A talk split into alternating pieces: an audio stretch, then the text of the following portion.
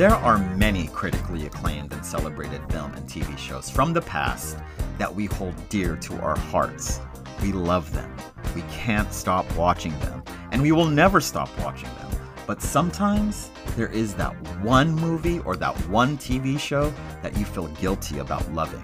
It's not a guilty pleasure, it's just very problematic. Enter the Problematic Fave podcast. My name is Dino Ray Ramos, and you may know me from the GLAAD Media Award winning podcast New Hollywood and the alternative digital trade publication Diaspora. I am hosting a new podcast called Problematic Fave.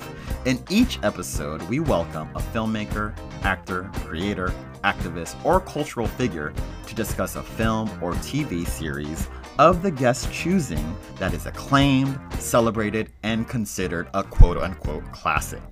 That is great. I love it.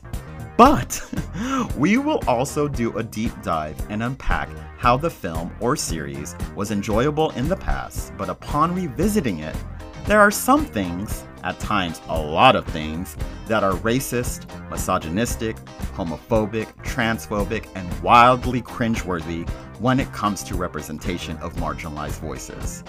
We will talk about shows like Will and Grace, and movies like Indiana Jones and the Temple of Doom, The Help, Cloud Atlas, and a lot more. So get ready because we're about to get into the problematic fave of it all. Problematic Fave is set to debut in June. Please listen and subscribe to wherever you get your podcasts.